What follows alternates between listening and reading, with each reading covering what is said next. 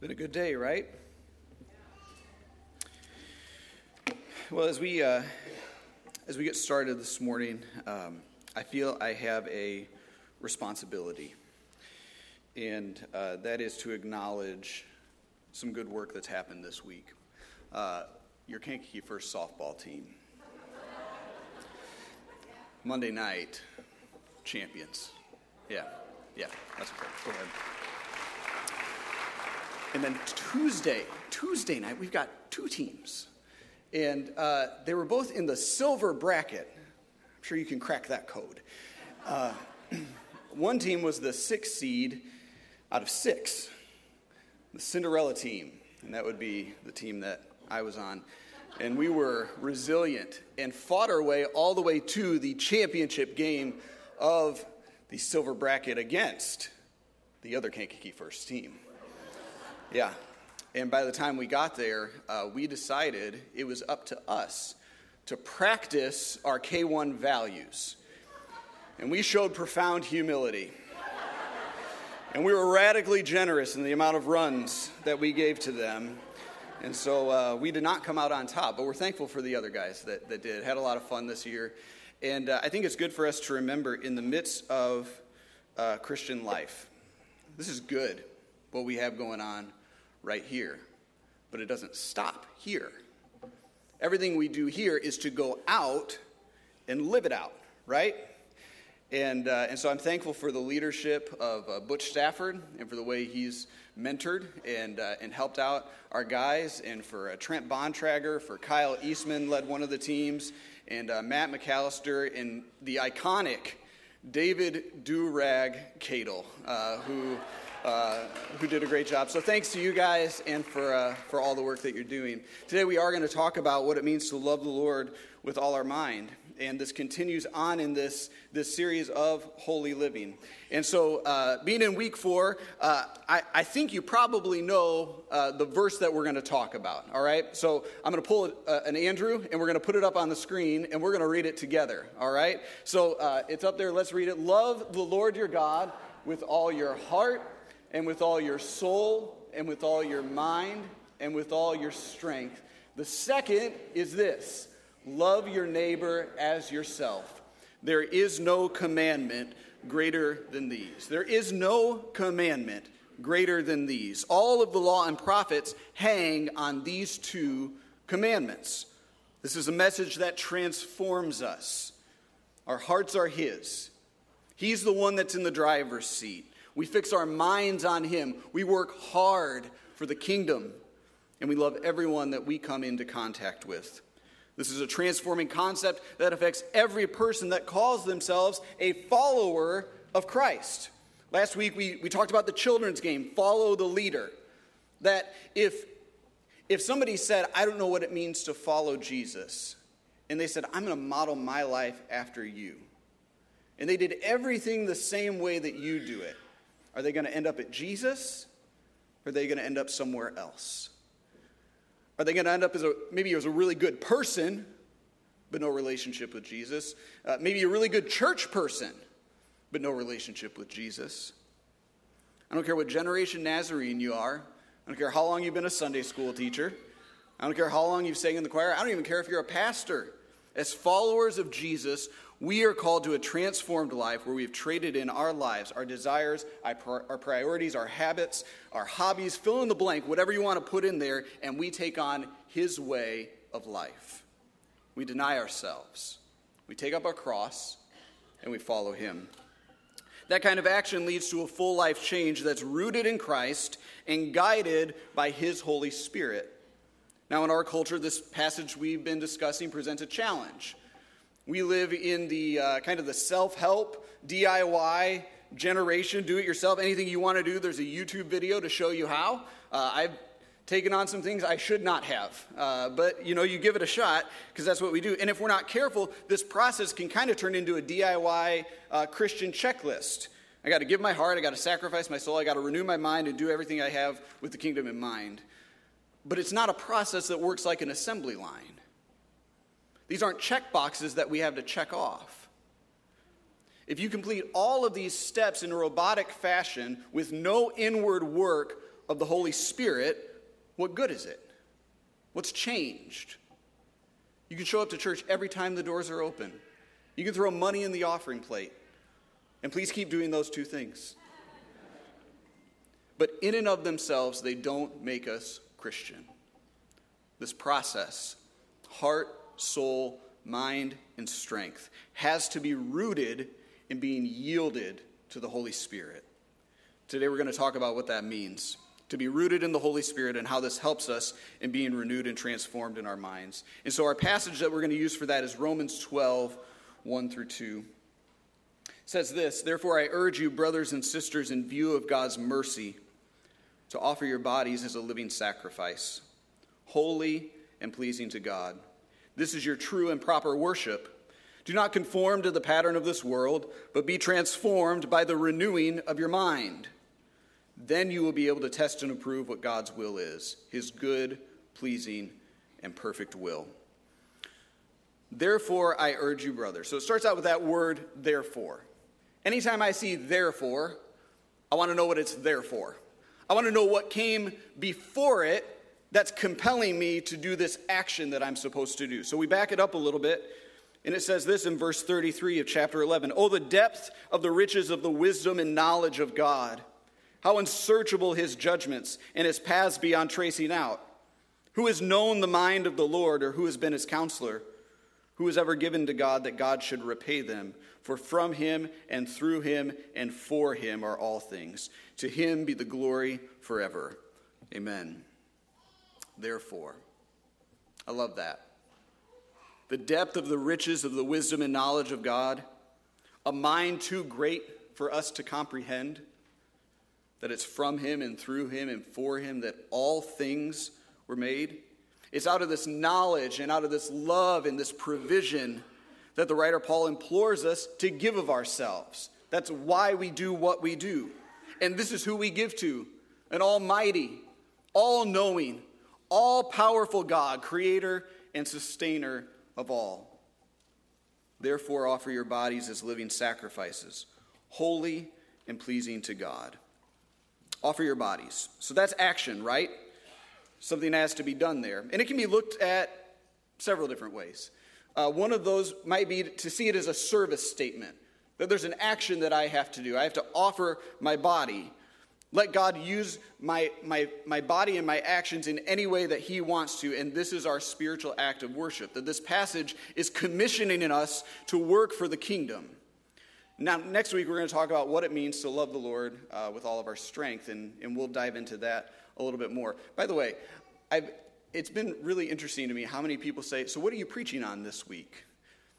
Have you not picked up that we're going through this verse? Like, strength next week, and then neighbor, just in case you were wondering. In this passage, I see something different. Instead of offer your bodies as living sacrifices, go and do deeds Offer your whole self to God as a constant sacrifice. Give of yourself to Him, not just His work. Before God does anything through you, He wants you to know Him. I mean, He already knows you. He wants you to give yourself to Him so you can know what He is like. It's in His presence that we encounter holiness. When you encounter a holy God, you cannot help but be changed. You start seeing people like Jesus does. Your worldview begins to change because you want what he wants. When you take on the mind of Christ and you start to think with a kingdom focus and not an earthly focus, life transformation takes place.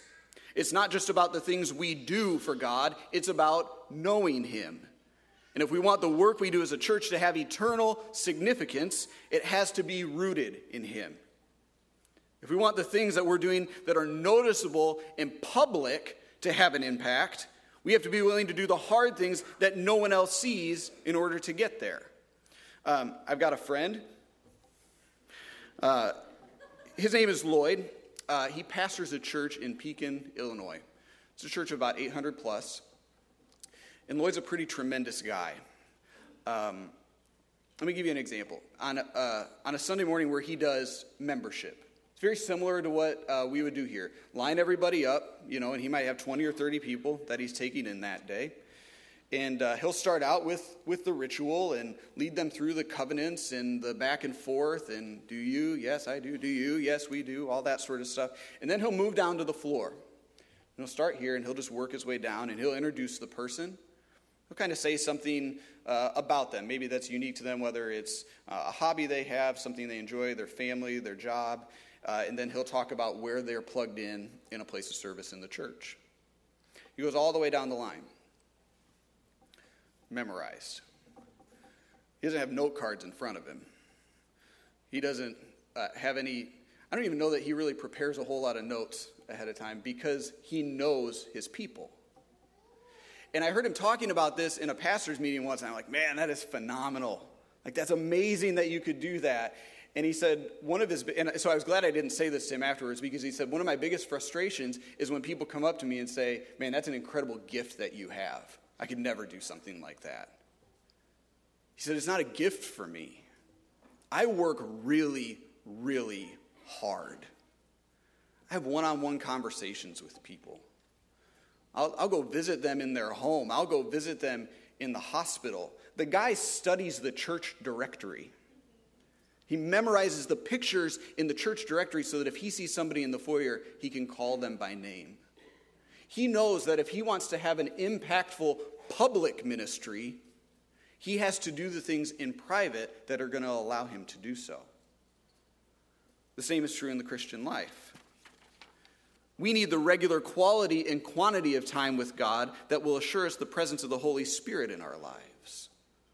Do you find that difficult? Is quiet a normal part of your life? Any parents? with kids under the age of 10. I'm told that as they get older, it, it becomes more quiet. You know, the teenagers, they just don't even want to talk to you anymore, you know. But that brings other problems. So I'll just, I'll stick with where I'm at for now. I'm, I'm good with that. But far too often, devoted time with God is seen as optional, but it's foundational. We can't experience the fullness that God has for us as believers if we're not personally investing in our walk with Him. It's the time alone with God that sharpens the focus of our priorities and opens us to receive God's presence and power. Do not conform to the pattern of this world, but be transformed. What is the pattern of this world? How would you define that? Do not conform to the pattern. I woke up thinking about that this morning. See, we might jump directly into kind of the church as a whole. The church shouldn't conform to the pattern of this world. And it's a delicate balance to remain culturally relevant, but to not become the culture. Something, the church is in trouble in that way. And I'm not just talking locally, I'm talking bigger picture, that the church is just modeling culture too much. We're just trying to copy what they're doing, have success with it, and we say things like, well, we've never done it that way before. I hate that line. Because we haven't always done it this way. Like, you realize there was a day where bringing a piano into the church was a really big deal because that's what they did at the bars. That's how they played the music at the bars. The hymns that Charles Wesley wrote the tunes of them were bar songs that he rewrote the lyrics to. Because he wanted the people that didn't know Jesus that came into their meetings to feel like they could participate.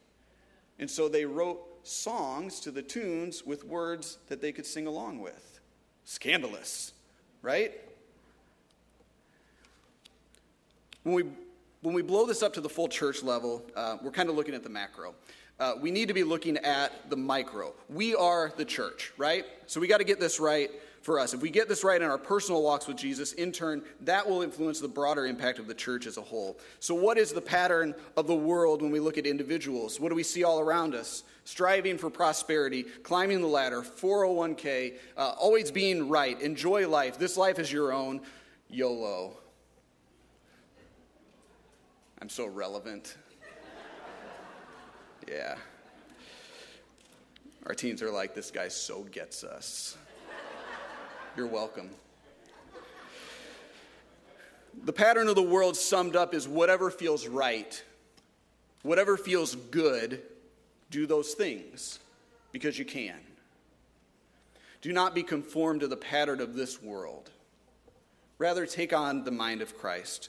Philippians 2 says it this way Therefore, if you have any encouragement from being united with Christ, if any comfort from his love, if any common sharing in the Spirit, if any tenderness and compassion, then make my joy complete by being like minded, having the same love, being one in spirit and of one mind. Do nothing out of selfish ambition or vain conceit. Rather, in humility, value others above yourselves, not looking to your own interests, but each of you to the interests of the others. In your relationships with one another, have the same mindset as Christ Jesus who being in very nature God, did not consider equality with God something to be used to his own advantage. Rather, he made himself nothing by taking the very nature of a servant.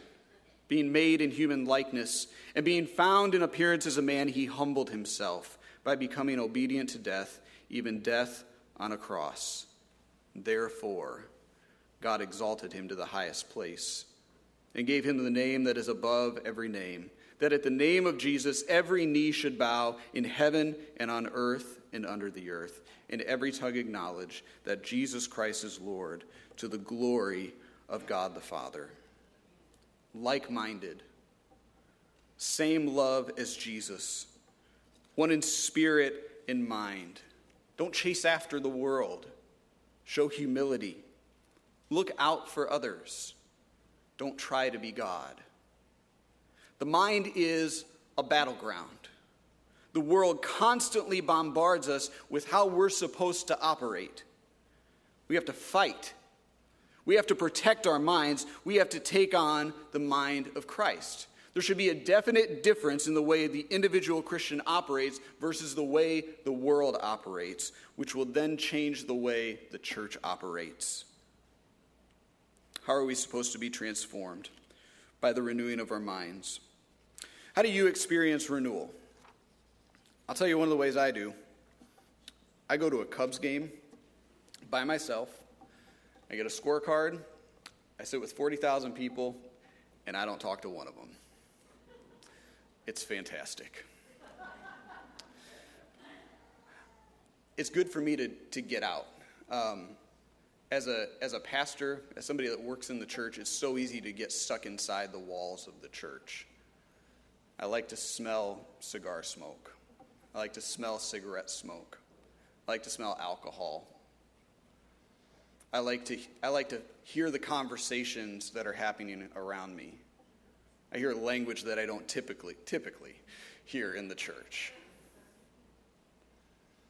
I listen to, to people, bosses that are entertaining clients and what's important to them. Helps me to see the depravity of the world that Jesus came to save. And in the midst of that, hopefully the Cubs win. There's other ways I like to renew as well. I like to read His Word. I like to dialogue with other people. Sometimes that's believers, sometimes that's non believers. You realize you can learn things from non believers just by having real conversation, asking them where they're coming from, what their experiences have been, why they've ended up where they have. That it's not our job to change somebody's heart, that that's a work that God does. I like to talk to people from other faith backgrounds. Heaven's not just going to be the Church of the Nazarene. We might feel like we've got it right. We just have a way of doing things.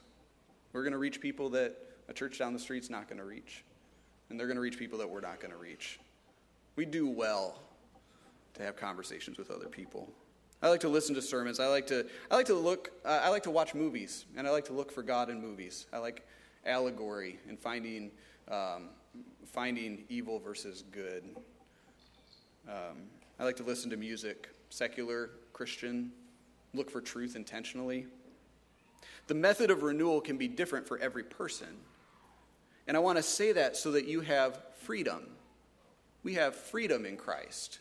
Sometimes we feel like we have to stay boxed in, that we've got to stay inside these lines. But, but God's the one that decides what those lines are. As long as we're staying in tune with Him, that's what He's looking for. So some people read, some people retreat, some people discuss, some people watch videos, some people listen to music or podcasts, some people go on walks. I do not. The challenge is to make sure that you're open to how God wants to speak to you, that you're willing to do the hard work when it's needed, because it's not always easy. And that in using these methods, you're truly seeking after Him and not just getting a little me time. Sometimes we see renewal as just needing downtime, me time. But what do you fill yourself up with during your downtime? We talked about this last week with our souls. Is your downtime filled with things that truly renew your soul and your mind? Or do you do things that push you farther away from God? You're just trying to escape reality for a little bit. What's filling your soul? What's draining your soul? When the soul is well, the mind is powerful. When we focus our times of renewal on being times where we can draw close to God, closing out the noise, focusing on Him, it's then that He can speak into our hearts. Then you will be able to test and approve what God's will is His good, pleasing, and perfect will. He's laid out in His Word how we're supposed to live the Christian life, right? It's His will that we be obedient, that we would seek after Him, that we would walk in His paths. And as we are renewed, it becomes easier and easier to see what those paths are to see where He's directing us. The renewed mind is able to stay focused on God and not the things that are happening around us. I want to go back to that phrase be transformed by the renewing of your mind. These are the results of the renewed mind. Since the direction of the Holy Spirit. Not be shaken by the things of the world. Find peace in who God has created you to be and who He's calling you to be be transformed. It does take action on our part, it won't naturally occur. It's an intentional decision that's lived out in our actions. The natural tendency is inaction, do nothing, rest on our own abilities, feel like, well, God has given me a mind to think, so I'm just going to trust that He's going to work through that. The transformed mind accepts and realizes that it takes effort to seek after God. It takes sacrifice to lay down my desires for His. It takes resolve to stay on the path that He has laid out for us. In the church, we have to be so careful to not run on our own ideas, but to constantly be renewed in our minds and our souls to seek after the Holy Spirit. Too much is at stake personally and corporately as a church, too much is at stake. A transformed mind is unified with God's mind, which calls for unity among the body. If you have an agenda not ordained by God that you want to see come to fruition, it's eventually going to fail. And the really scary thing is, you could take some people with you. We have to fully submit ourselves to the work of the Holy Spirit, saying, This life, this church was yours from the start, is going to be yours in the end. So, what do you want to see happen? So, what does this mean for us today? Do you feel like you're constantly running into the same problems? The first question I'd have is Are you seeking after Him? Give of yourself to God and watch what He will do. Second, are you yielded to Him? Will you let Him move before you will? Think about when you come to a yield sign. What, what happens there? You have to kind of look both ways, and you have to decide if you're going to go or if there's somebody else that needs to go first. We have to do that. We got to make sure that we don't blow through the intersection. We have to yield ourselves to what God wants to do. A mind that has been transformed from a worldly perspective to a kingdom perspective is one that God can work in and through. This is His church. And it can only be all that He wants it to be as we give ourselves to Him and give Him room to work in our own lives. We're going to sing a closing song in a second. How are you renewing your mind and being transformed? Has there been any place of resistance for you in yielding to the work of the Holy Spirit in your life? Would you just ask that God would be so good to reveal to you the places where you're not where He wants you to be? It can be painful, it can be awkward. But a transformed mind is able to say, How can I take on the mind of Christ? How can I see people, the church, and life circumstances from a Holy Spirit led perspective? And as God is good and shows you where you can grow, what will you do with what's revealed? I want you to reflect as we sing. Feel free to come and pray. The staff's going to be standing up here after the service if you need someone to talk with. Love the Lord your God with all your mind. Surrender to Him. Find peace for your mind today.